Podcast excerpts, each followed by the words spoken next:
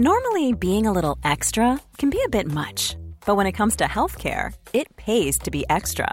And United Healthcare makes it easy with Health Protector Guard fixed indemnity insurance plans. Underwritten by Golden Rule Insurance Company, they supplement your primary plan, helping you manage out of pocket costs without the usual requirements and restrictions like deductibles and enrollment periods. So when it comes to covering your medical bills, you can feel good about being a little extra. Visit uh1.com to find the Health Protector Guard plan for you. There's never been a faster or easier way to start your weight loss journey than with PlushCare. PlushCare accepts most insurance plans and gives you online access to board-certified physicians who can prescribe FDA-approved weight loss medications like Wegovy and Zepbound for those who qualify. Take charge of your health and speak with a board-certified physician about a weight loss plan that's right for you. Get started today at plushcare.com slash weight loss. That's plushcare.com slash weight loss. plushcare.com slash weight loss. Welcome to the Badass Women's Hour podcast. Three women, one podcast, and a whole load of badass. With me, Harriet Minter, Natalie Campbell, and Emma Sexton. This week's show is a little bit different because we're dedicating it to just one guest. We had actress, director, author, campaigner, activist, all round badass Rose McGowan in the studio with us, and we talked about Harvey Weinstein, life after Me Too, and just what it feels like when there's no one you can trust. Underwear, armpit hair, many imitators, but no one compares. Badass Women's Hour XL with Harriet Minter, Natalie Campbell, and Emma Sexton on Talk Radio. One, two, three, four!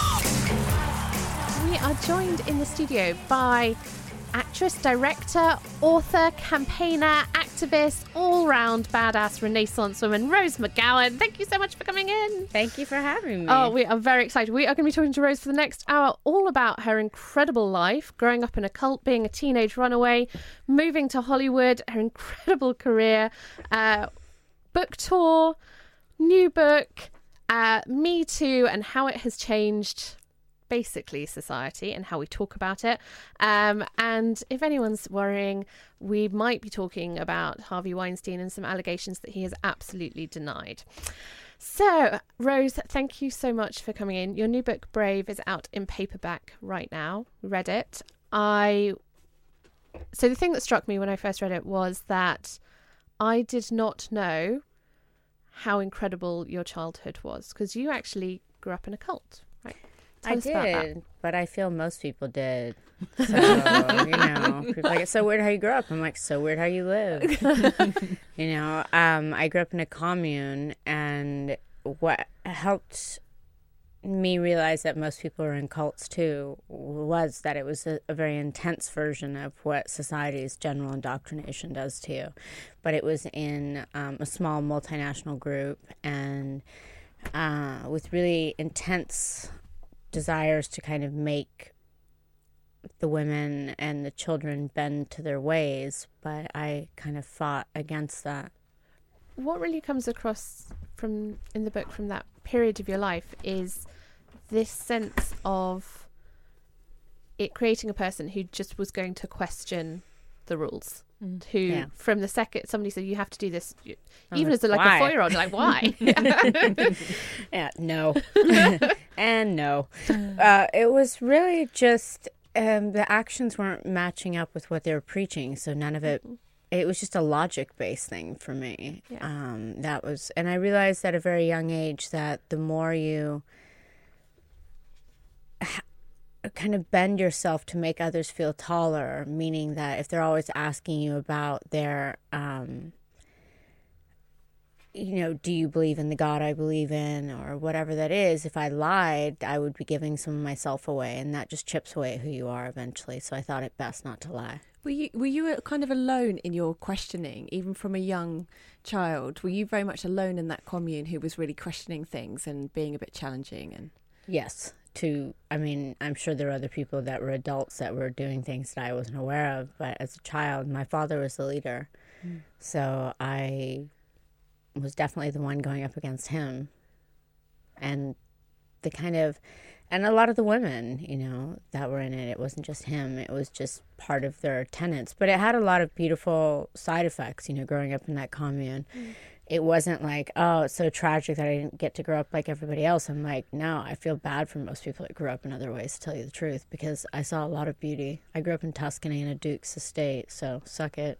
but going back to cults, because I, I think we, as human beings, we're really easily uh, manipulated, and we can just assume that that's the way something should should be. Um, do you? Um, I've lost my train of thought now. The question I've like. So I guess the the thing that's interesting to me is you talk in the book about kind of growing up in a cult, ending up in Hollywood, which is a bit of a cult, Yeah.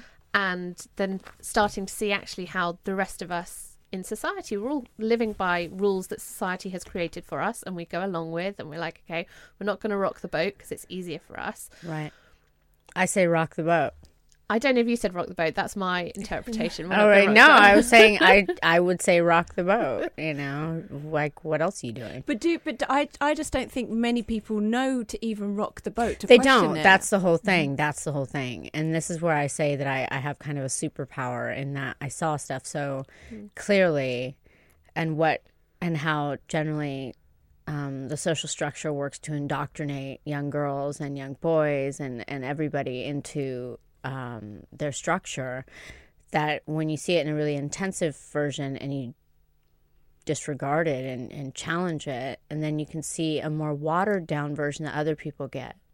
And because it's watered down, they don't know that they need to fight it. And they don't know that it's essentially that by not fighting it, you're really adhering to a power structure that's not supporting you. But is it a hindsight superpower, or did you, were you always aware of it? Because I was always aware of it. Okay, but what you do with it? I mean, it took me a lot. I was to I was scared of my own power. Yeah, yeah, exactly. For a long time, as a woman, as a young woman, I was really scared of my own power. Um, I was having. I would definitely say I kind of stayed sleepwalking on the exterior of my life for a while while I was gaining up the energy to fight. So you talk about Hollywood being almost like another version of a cult. Did it did it take you a long while to question that? Because I guess I'm curious as to when you've been in a uh, that sort of environment and you've questioned it and you've seen that. No, I I rebelled against I from I, the beginning. I just I saw that it was ridiculous, but it but and this is where um no, I I, I saw believe me the absurdities and and the injustice constantly. It ground on me, but there was at the time nothing you could do. Yeah, no there's power. there's no power. There's nothing you could do, and I had really long hair, and I would kind of hide behind it, and I would just chew the inside of my lip and make it bleed, and I would just suck it down and push it down, and but all the while building a fair bit of rage that would later pop up. and so we were talking about it just before you, you came on. I remember watching you in Charmed and very much thinking you were, you know, the bomb bombshell quote quote fingers because of the long hair and, and the visual. But then there was also the marriage to Marilyn Manson. I was like, well, that's the subversive side of things. And so, a, a couple of questions: Wh- Why? I mean, why? Why chew the inside of your mouth instead of just saying, "Do you know what? There was no way to do that. There was no social media. There was no way to speak for yourself. And I'm somebody who's been a homeless teenager. Yeah. And you're really, you know, at, at, when you get discovered very young, as I did, and you get famous very quickly, what other job are you going to get? You got a You're lot to quite lose. stuck, aren't you? Mm. You're really backed into this weird corner. And so now you're in this power structure that doesn't reward anybody who speaks out or thinks differently. And I had to toe the line. I mean, I barely, because I was blacklisted for years. So mm-hmm. I had to fight my way around that. The reason I did a TV show called Charmed was because I couldn't get a job in film, mm. because I'd spoken up. You know, I don't know how you feel about it. I loved it personally. I mean, it made my Saturday morning. I'm so glad. One of the things that really resonated for me in the book was the um, the fear of being homeless and the fear Yeah. of being knocked out and just getting on with it and doing whatever you've got to do because it means you've got a home and you've got somewhere to stay. And I was never a homeless teen, but I grew up in a family who were constantly having to move houses. Right. And so there was always a kind of like You- actually we're packing up and we're gone. Yeah, you never know when you're going to have to go, right? Right. And I definitely have that fear, which is if I run out of money, that's it. I'm under a bridge. Yeah, it's a very deeply rooted fear, and it's Yeah. one that's really, really hard to um, rid yourself of. And I don't know if you ever completely do. Do you still have it now? Yeah, Yeah. definitely. How do I you battle with of- it. Yeah. How do you ba- how do you do that? How do you battle with it? You just pull up your bootstraps and keep marching on and fight another day. But it doesn't make it. It's like an undercurrent. How do you feel now that you have the book and your message is out there and people really know what you stand for and people have they buy into it, they love it, they they're so thrilled that you've done it, but it's also presumably destabilized Mm. the career you had. Oh, very much so. Yeah. Yeah. Yeah, so I'm figuring that out. I mean, I have um, an album coming out that I've been working on for three years, and art projects that I've been working on behind the scenes, and kind of honing my skills as a photographer and a visual artist and a director, and doing all these things. But yeah, the real challenge is how do you support yourself at some point? You know that that becomes like a real thing. So it's all coming out in the wash right now. You know, it's it's both a terrifying and fascinating chapter. Yeah. You know, what happens when you're outside of the cult? Are you thankful, though, that you're outside Yeah. and you have options and less feelings of being stuck? Yes. Um, it was something that I was very stuck. And and if I was stuck with, you know, kind of an individualistic mind like mine, then what happens to people that are less brave or less strong and how stuck are they?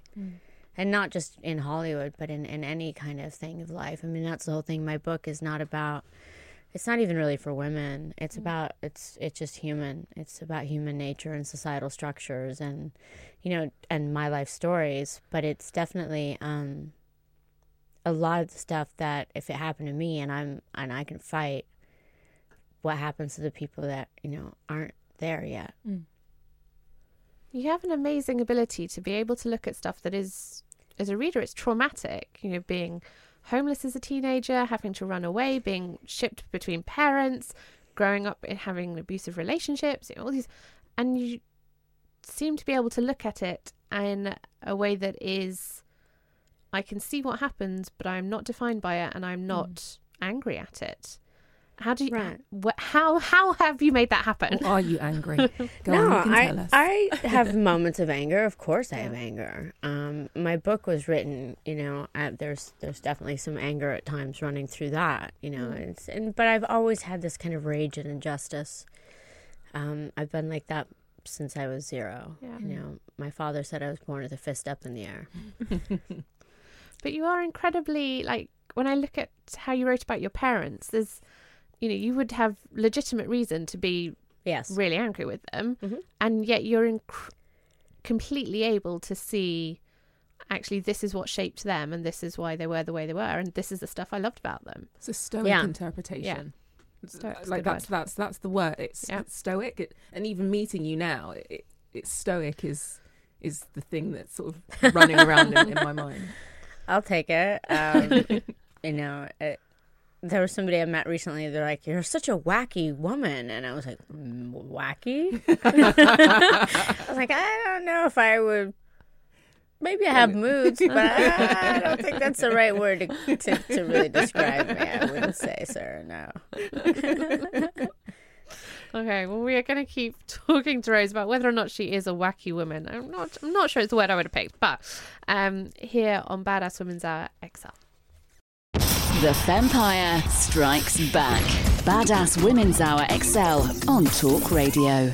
Rose, we've talked a little bit about growing up and your childhood, and actually, there's one thing that I wanted to ask you because we asked you just before you came into studio, like, have they made a movie of your life yet? And you were like, no. There's one year in particular I wanted to tell us about that year. The thirteenth year of my life, I think, would make a pretty spectacular kind of a road movie, if you will. Um, it's hard to characterize. So I was a runaway from a hospital where I'd been locked up, and I by an evil stepfather, and so I escaped. And what happens is when you're on the streets, you make friends with people very, very quickly. And by that afternoon, the first afternoon I was outside of the hospital, I had a new best friend, and she introduced me to a stripper named Tina. And to back then, you would call them drag queens, but now they would be trans women. It was just a different vernacular at the time. And um, so, me and my, my cronies, my um, two fabulous creatures, and Ti- Tina, the stripper, we would um, dance on gay nightclub stages, sleep in cemeteries, collect bottles to return so you can get money for food and things like that. And um, and Tina actually at one point I was staying with her and she was like going to charge me money to stay there, and so I broke into my own house. Um, my mother's house, I should say, not mine, and um, pawned off a bunch of Christmas presents that were there waiting for my brothers and sisters.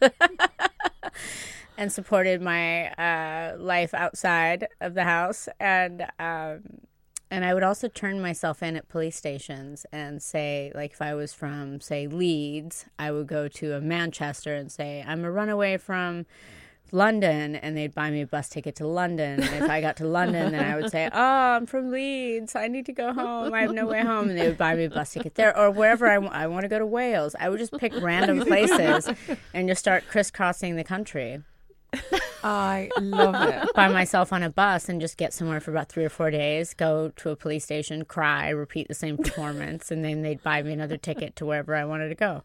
They were just trying to get me out of their hair, pretty much. They're like anything to make this weird teenager go away. I'm laughing, but you're a teenager who's know, I homeless. 13. Like, you know, like I mean, I may amazing that you you even had like the thought to The think chutzpah about to- that yeah. sort of survival. Oh, it's a survival plan, isn't it? It is a survival plan, yeah. And I, I always thought while surviving, I might as well have fun.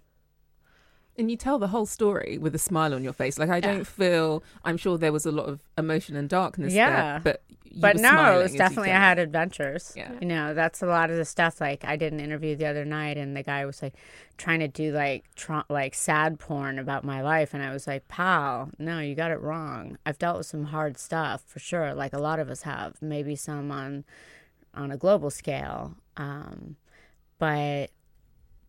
Uh, no, I've had a lot of adventures and a lot of good times too. It's it's not it's not a one note thing. But do you think those hard times have helped you to be brave? Because we were talking in the the break just about you know um, you coming out with your initial story uh, that you know started that Me Too movement.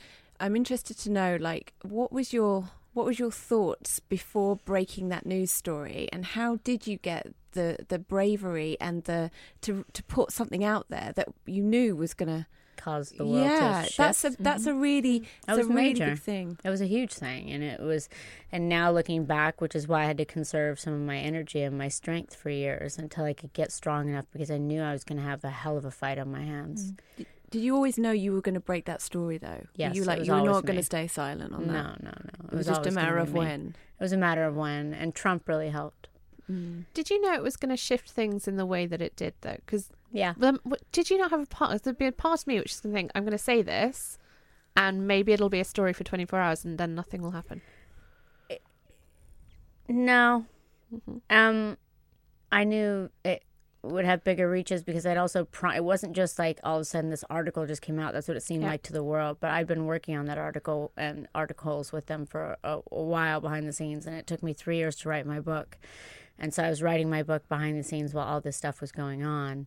I had one year left of writing my book um, when the article started to be written, and I, I needed to it was it's very complicated. There's another book in and how all this stuff happened, but um, it's it's it's a very complex and weird tale. But suffice it to say, it took an extraordinary amount of strength and almost killed me. I think, yeah. Did, was there was there like insider knowledge? We talk about it in other industries that when there is a, a man who has a reputation, and Me Too movement has has kind of smoked out a lot of those guys. But there were conversations that women were saying about the guy at say that creative agency, the guy at yeah, that of course. company. It's just like So it was- anywhere. it was it's, it's just like anywhere, and it's not just the women; it's the men that know it. It's, and it's the women that um, support that structure. You know, it's it's all together. That It's- was one of the it's things how that society behaves. really shocked me in the book was just how much of that structure is just blasé about it. It's like, oh, but it's that's not life. just that structure. That's also just the world. Because I always say what happens to women behind the scenes in Hollywood is what Yeah. happens to us on screen is what happens us to us in the world. Yeah. You know, there's a direct correlation. I think. I'm having an awful lot of conversations with guys when I talk about the Me Too movement, and nearly every single white guy says to me, um, I think the Me Too movement has been really bad because actually there's all the all the fake cases and a fake case can bring a man's career down and that seems to be the main that that is the main conversation i have about me Right. too Well, that's the two, two things that I got conflated. Me Too, you know, the press called it a movement. Me Too was started by an, ac- an activist named Tarana Burke, a mm-hmm. hashtag, and it was simply a way for people to talk to each other. Did this happen to you? Me Too. That's literally what it actually is, people. The rest of it, for the men out there going, oh, they might lose their job, shut up. Seriously, sh- just shut up, moron. Because here's the thing: the reality is, if they did what they're really, you know, accused of, and they're and they don't go through, and they do go through due process, then they'll be exonerated. If they don't, then they probably should have been convicted of a crime and not just worried about losing their jobs. So I want to go back to the moment because sort of part of my brain is chuckling and going, you know, you had your to do list, pick up laundry, go to the shops, shift the world's axis. "Hmm, Maybe not today, might do that tomorrow. Yeah. So the morning where you decided, or the moment you decided, what happened? Where were you? What were you doing? Well, it's it was just you know it was actually um, Trump was was going through his um, nomination process and and his campaigning, and you know the Access Hollywood tape, uh, you know where he was famously you know grab him by the blah blah blah. Um, and I just thought, oh, thank you. This is going to show people in a very black and white way what this actually is that we're talking about, you know. Um, what this is is what it looks like. It's very obvious and and it's very easy for men to be like or women to be like, "Oh, they're just complaining and da da da da." da. And you're like, "No, this is what it is." And it took the good people on the left to be like, "Oh, that's what they've been talking about all along." Yes, this is what we've been talking about all along. Just like how all of a sudden with the advent of body cameras you know you see in america oh the police are shooting young black men yes that's what they've been talking about for all this damn time and it's real And so it was the rage of, of that moment when you were like, today is the day. um and also i was just it's a it's it's a bit it's a there's a lot more complexity behind the scenes. You know i had uh, the bad guy coming after me privately to shut down my book's publication and so there's a lot of fighting going on behind the scenes with lawyers and that were secretly really working with him Right. that were supposed to be working for me my literary agent was also secretly working with him behind the scenes um, it was just like it was it was unreal the amount of adversity uh, that I faced to get this out in the world was was extreme. Um, he there was a million dollar bounty placed on my book, and there was a million dollars going to anybody who could procure the book before its publication. And so it was a company called Black Cube that was staffed by ex Mossad that was hired to infiltrate my life and hired a woman to pose as a sexual assault survivor. In fact, she was Mossad. And um, they stole 125 pages of my book before it was published.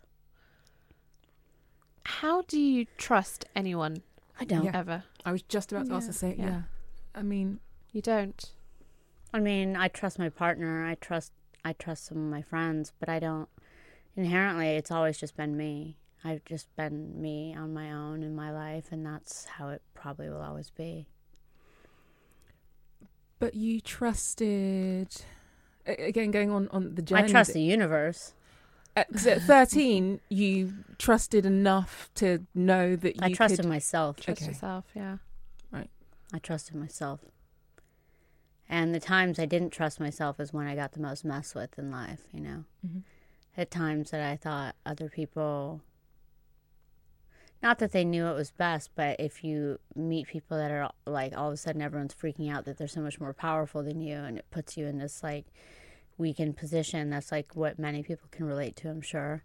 Um and an unfair power advantage, you know. I just I despise people that abuse power. And I think that's a pretty clear enemy to have. How will you stop yourself being corrupted by power that you're, you know, Me? going to come into? Yeah. I've So nev- you- I haven't turned into a dickhead yet. I mean, you know, you book out music, art. There's a conversation. yeah, conversation. but you also understand. I've also went through like being famous. I went through all of that stuff, and it never turned my head. Yeah. I, I think I've had many opportunities to turn into a jerk before this time. Apologies for the use of the other word there. Um, What word? Do you know what? Last time I had to apologise, I then said the word again.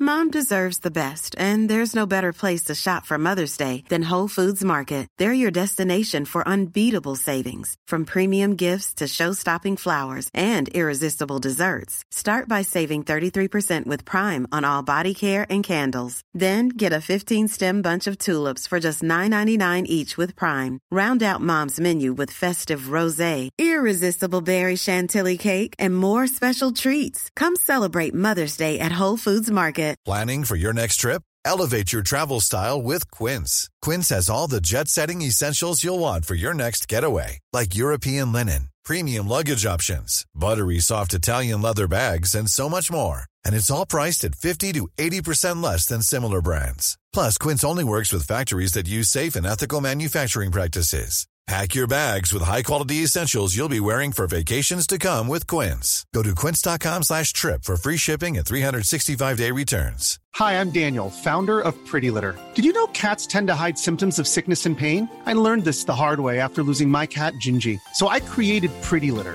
a health monitoring litter that helps detect early signs of illness by changing colors, saving you money and potentially your cat's life. Pretty Litter is veterinarian developed, and it's the easiest way to keep tabs on your fur baby's health right at home. Go to prettylitter.com and use code ACAST for 20% off your first order and a free cat toy. Terms and conditions apply. See site for details. Badass Women's Hour XL on Talk Radio. She'll get you talking. Thank you so much for staying with us, Rose. I wanted to talk to you about uh, directing in Hollywood because you are now, as I introduced you, you were an actress, you're now a director. And I was watching the interview with you, and you had this astonishing stat that only 96% of direct, 96% of directors Are in men. Hollywood are men. Correct, That's and that statistic hasn't changed since 1946. It's for uh, the union is called the Directors Guild, the DGA, it's Directors Guild of America, and and that's largely white males, you know, and that's a very nothing wrong with that, but that's an incredibly narrow and binary view to give the rest of the world. And people think, you know, what happens is Hollywood is just like, oh, Hollywood, those wacky weirdos, you know, like as if it stays there, or those mm-hmm. corrupt, you know, monsters behind the scenes, or those fake liberals, whatever they are, but it doesn't stay there. It goes all through the airwaves and it goes, it's America's number one export. You know, it is the propaganda machine for the mind, and it is, it is dangerous what it what it peddles. If you don't look at it, you need to look at what you're consuming with a very critical eye. one of the things that comes across in your book Brave is just this almost kind of like shaking the shoulders of the rest of us being like please look at what you're watching and there was a stat in there which was 27% of lines from movies in 2016 only 27% were women and most of those were horror movies Yeah. that because women do not come out well of the horror movies No, they generally don't come out Yeah. well in horror movies. No. So that's where they had the most dialogue for women across any movies was in horror movies. That's when they're allowed to speak the most, but that's usually when they're yelling to fight for their lives or screaming for help. I generally avoid horror movies, but I, I do, do like. Marvel. uh, and I watched Captain Marvel last Friday. How was that? It. I mean, it. I, I like. I don't need um, highbrow entertainment to be entertained. Let's just say. So I to. thought it was great. No, Um, I'm I'm probably the last movie I saw in theaters was Mary Poppins, which I also didn't like, but um, I wish I had because I really wanted to. So no, I'm not only like foofy. I'm um, and believe me, the highbrow entertainment can be just as damaging and have just the same exact messaging systems. It's not just the. That's another mistake that people make. I think is they think it's only like that you're attacking mainstream. It's not. It's it's all over the place.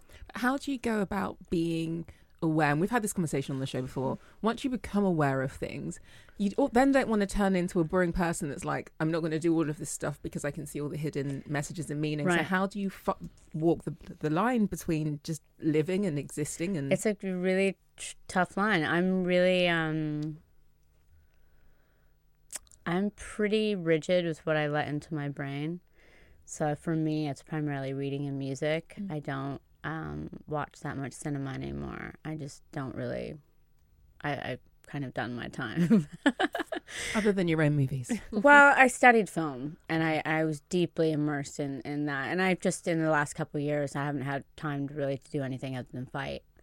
But coming back into getting to do my own creative endeavors will be certainly a welcome thing.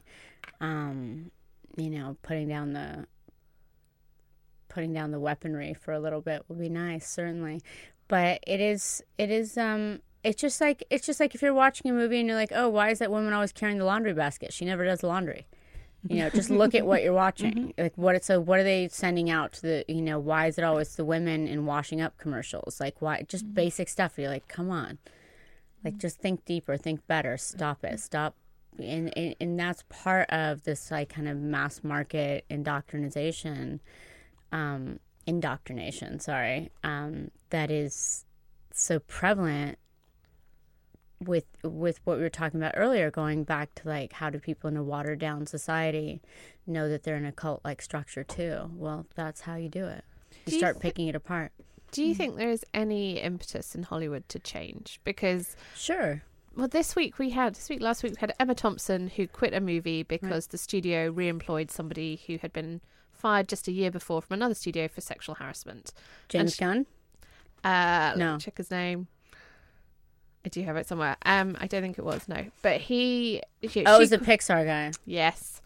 well Um, good for emma thompson Yeah, she quit, but people are being re-employed left, right, and centre. So yeah they are because that's hollywood just wants it to go away and stop but it's incumbent upon us and people like emma thompson and like the people that can exert some kind of control and power to say no and it sucks that we have to but Yeah. until they can clean up their own backyard Mm. you know we we're, we're going to be the ones that have to do it We're we're knocking Hollywood quite a lot because Yeah. there's lots that need to do. But you obviously really wanted to to get into acting, and you've done loads. No, from- I didn't, actually. You didn't. I was oh, discovered. Oh, because I'm No. interested to know like what were were there some good bits though in terms of your career? You've done so much. You've done Yeah. the music. You've done. TV. i was really good at it You enjoyed it. but no but i was really good at it there's a difference There's an um, i enjoyed some components of, i'm also good at tying my shoes but i don't necessarily Oh, enjoy doing it. interesting. Sorry, I it was assu- no for me it was everybody assumes but i talk about that in my book a lot about like people like you were so lucky you were so lucky and i'm like you don't know what luck is Mm. and and your a definition of what somebody's dream might be is not my definition Mm. and no i was discovered two weeks after my boyfriend was killed and i was standing on a street corner crying and then two weeks after that i was starring in a movie and um and that's how that happened so it was always for me a day job Did a really feel- unique day job but a day job Did it feel good or secure to have somebody say you're good at this? We're going to give you more work. No, that's not how they do it. They they fill you with fear that you're never going to get another job and that you have to conform and do all these, you know, what was what was discovered about you was that you were special and then they do their best to kind of homogenize that out of you. Yeah. But that's kind of what they do to kids in the world, Mhm. right? Like, here, you're zero, you're amazing, you're an amazing, extraordinary creature. And by the time they're five years old, they've had their creativity stolen. And here's what you are, and here's what you can't do. It, it's it's not dissimilar. Do you know what you would have done as a career when you when you look no, back? I was so young. I really don't. I really, but I also talk about in my book that I always knew I was going to be famous, but I always knew mm. it wasn't a big deal. I was like, it was just something I was like, all right, let's do this. I know it's strange, but I've always had like kind of just kind of knowledge of what my future was going to look like. Not strange, more heavy. Yeah. I mean, It's a lot of responsibility for a young kid. Yeah. Yeah. And to me, it's not, it's then connecting the dots between if you know all of this stuff, so you know you have a superpower and you know you're going to be famous. Actually, I can see more and more now listening to why you would be like, do you know what? I'm just going to snake America on some Greyhound buses because I'm going to game the system. Yeah, basically. I'm going to yeah. game the system. Yeah. And for uh, a a woman to do what I did and to game the system that hard is a pretty major feat of accomplishment. And so is that part and of to the rip plan? down a power structure that needed to be tumbled. And I'm not talking about one man. I'm talking about the idea of power Mhm. and what it means and how we we are supposed to all just obey it because it is. Mm. You know, that's what I'm fundamentally opposed to. So is that the plan going forward? That's the plan going forward with books and mus- music Yeah, and keep art pushing and at it. culture. Yeah. Just keep pushing at it. How do you think social media has transformed power Mm. in society? I mean, it's it's both things. It's both, you know, the mob at the door and also something that gives somebody a voice when they didn't have one.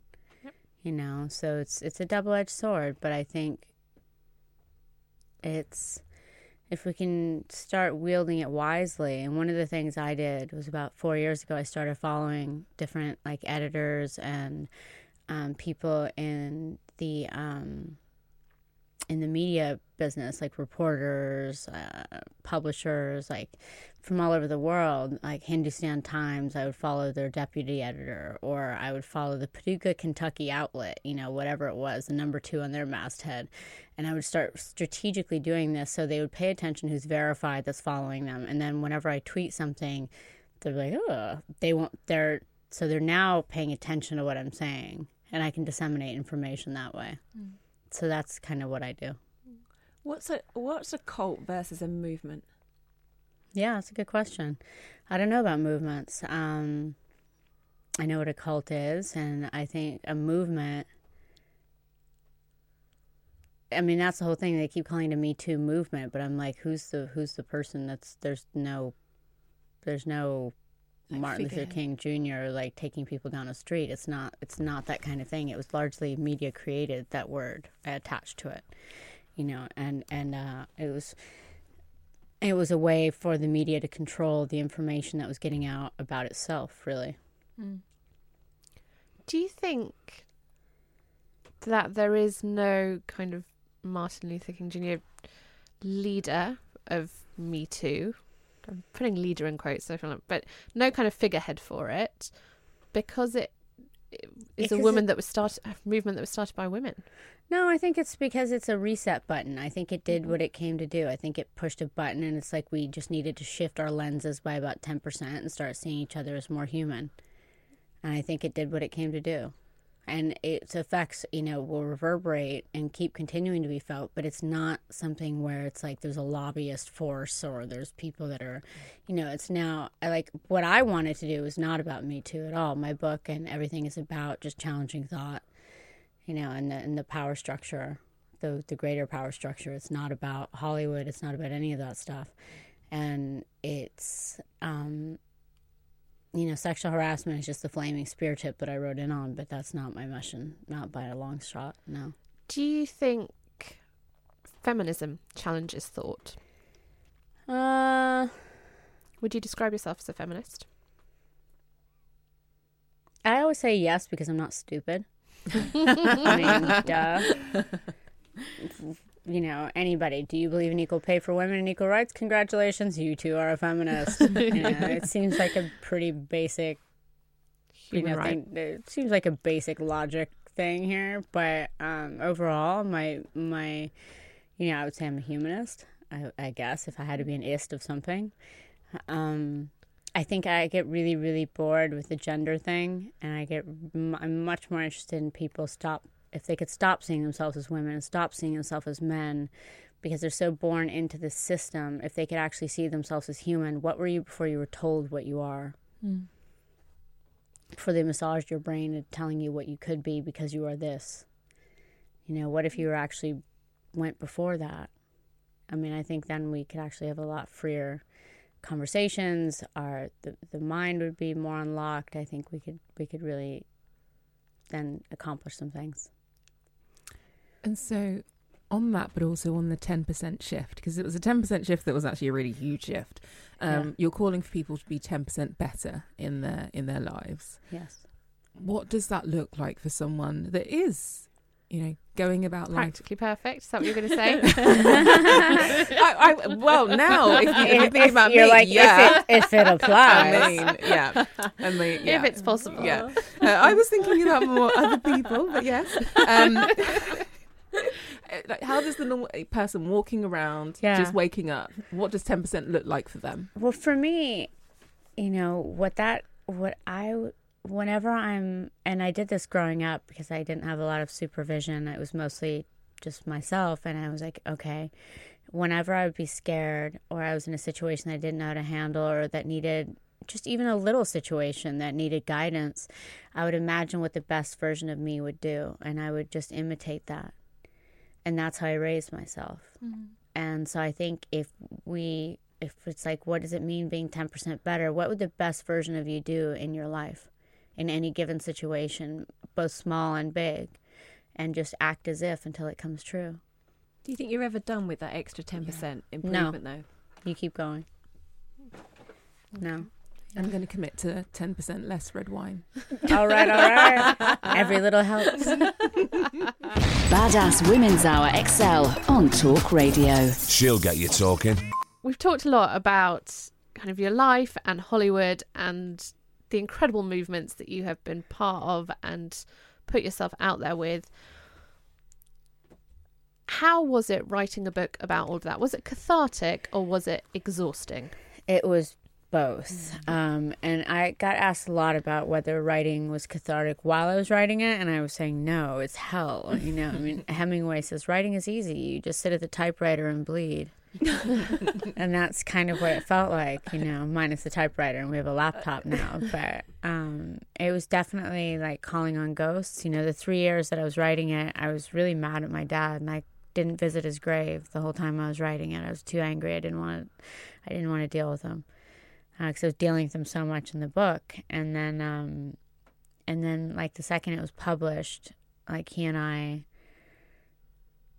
Not that he has much choice in the matter at this point, but he and I know, like I can.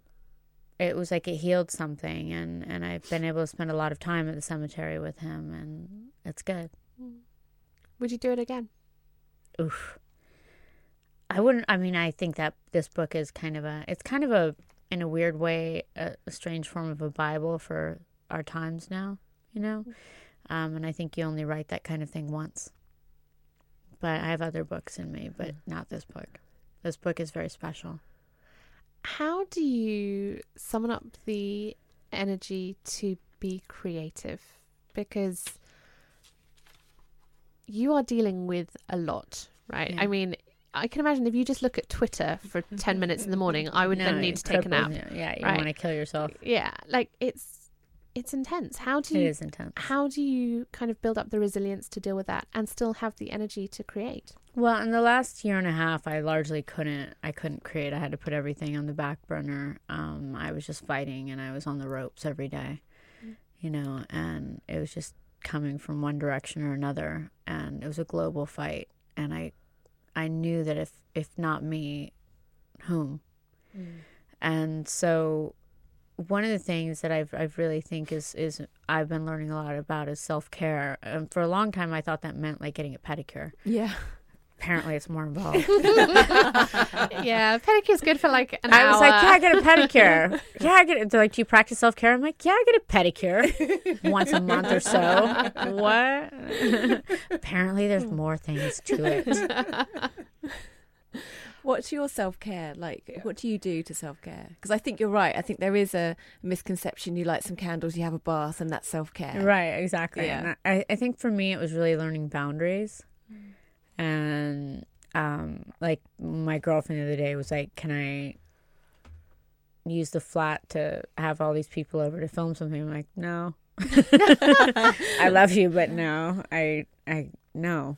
And that's just because for me, like my space is really, really critically important because the world is very scary, and I, I have like, uh, like I try to control, not control. It's the wrong word. I, it's almost like you have to make sure the frequency that you're on matches the outside frequency and, and that's a hard thing to negotiate sometimes um, as like a sensitive creative person i suppose Have you found it hard instilling those boundaries? Because I think you're right. I feel like boundaries is one of the most It important took me a things long you can do. time, But it's really hard to go to say no, and also not to say no. I'm really sorry, but mm. you Right, can't, I was like, and give a million excuses as to why they can't, Yeah. rather than just no. no and the per- and i was just like no and i was really proud of myself and and i was like look the world didn't stop rotating they're, they're like okay and just go on to the next plan Yeah. it's not that big of a deal you know a lot of times people make things that you know oh if i say no to this then you know but it's like by saying no to something what are you saying yes to you're Yeah. saying yes to either yourself or to a better experience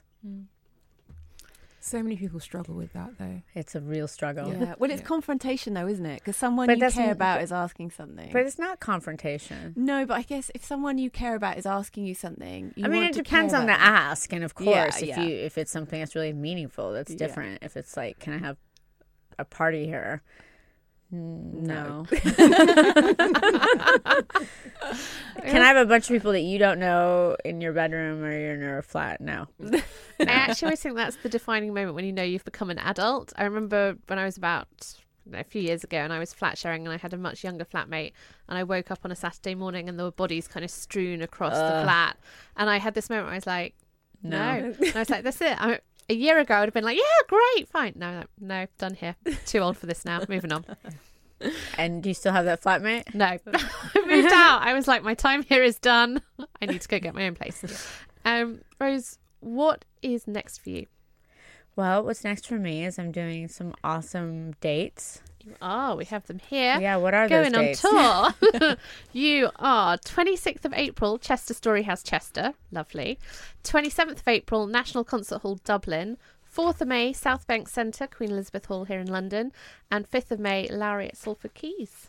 What's Larry at Sulphur Keys? Uh, well, Sulphur Keys is up near Manchester. She Oh, says, okay. hopefully. It is. It is. Uh, good, thank you.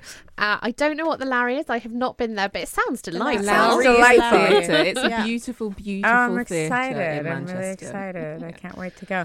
And then I have an album coming out this summer called Planet Nine. And the album I was working on concurrently with the book is kind of what kept me sane. And the album, um, I'm playing my first dates at the Fringe Festival actually in August. Yeah. That's exciting. What sort of music is it? It's like music to go to space too. Okay. Okay. Great. Yeah. And um, there's a couple songs now up on Spotify. If you just put in my name, you can work it out. There's one called RM486 that I really love. Oh yeah, I heard about this, and that's named after. Um, it's a it's a mixture between my initials and the famously controversial abortion drug RU486, and it made it so like when I released the song, like Rolling Stone was interviewing me, they're like, "So tell us about the name." I'm like, "Funny should ask. Let's discuss women's rights." I'm like, "Oh no, no, she tricked us." and I was like, "Yes, I did." but the lyrics in that are um, held my hand up to the stars, gilded lilies driving cars. It's time to say it, so I will. I can, I do, I vow to live. To all of us lost in time, to those waiting to be picked up, to those who cry and bleed and die, to those with the unnatural sigh. And then the chorus is only here to paint colors on the sun, only here to see the fires run. Because that's really all we're here to do. We're just here to paint colors on the sun. It's like poetry. yeah, amazing lyrics. Yes. Yeah. I think we've all just fallen a little bit in love. um, Rose, thank you so much for coming in and joining us. Obviously, this week is the Weinstein trial. He denies the allegations. When it's over, how are you going to feel? Oh, I don't want to talk about any of that because I don't want to have my life distilled down to what happens to a man's life, how it'll affect me, and I can't time travel forward. It's uh, it's going to be triggering and hard, as one would imagine, and and uh, but there's no chance but to pull up your bootstraps and keep marching forward. Beautiful. Thank you very much. Um, the fabulous Rose McGowan, thank you so much for coming in and joining us. You've been an amazing interview. One, two, three, four! This has been the Badass Women's Hour podcast with me, Harriet Minter, Natalie Campbell, and Emma Sexton. If you want to hear more from us, you can come follow us on social media at Badass Women's Hour HR, um, or leave us a review and tell us how much you love us. We really need to feel the love. Five stars should do it.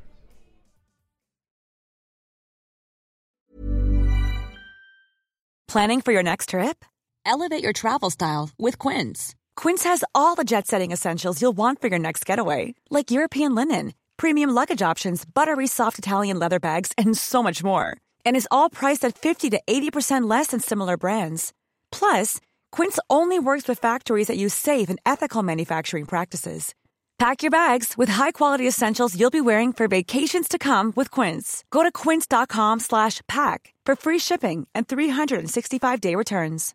Imagine the softest sheets you've ever felt. Now imagine them getting even softer over time. That's what you'll feel with Boll and Branch's organic cotton sheets. In a recent customer survey, 96% replied that Boll and Branch sheets get softer with every wash. Start getting your best night's sleep in these sheets that get softer and softer for years to come. Try their sheets with a 30-night guarantee. Plus, get 15% off your first order at bollandbranch.com. Code BUTTERY. Exclusions apply. See site for details.